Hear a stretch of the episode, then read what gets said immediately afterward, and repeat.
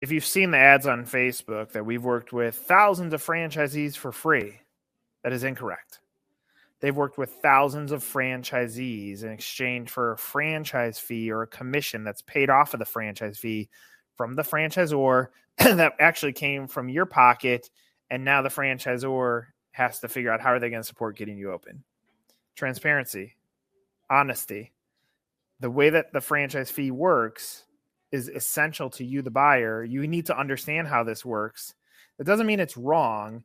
It just means you have to understand it or you got to be told it or disclose it. When you buy a house or sell a house, there are commissions. It says what percentages go to the buyer's agent and the seller's agent. That's all we're trying to do is we're trying to say, let's be transparent about this so that you understand what you're paying and what the franchisor is paying. So that as a part of Growth Club, as a franchise candidate within Growth Club, we can actually have real conversations with you and sleep at night because we know that we're giving you the right information in in our world. Do we think brokers shouldn't be selling franchises or moving franchises? No, they absolutely should. There are tremendous awesome franchise brokers out there that are true coaches.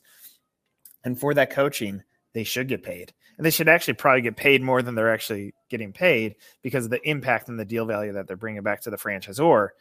But we're building this for Growth Club for transparency and honesty.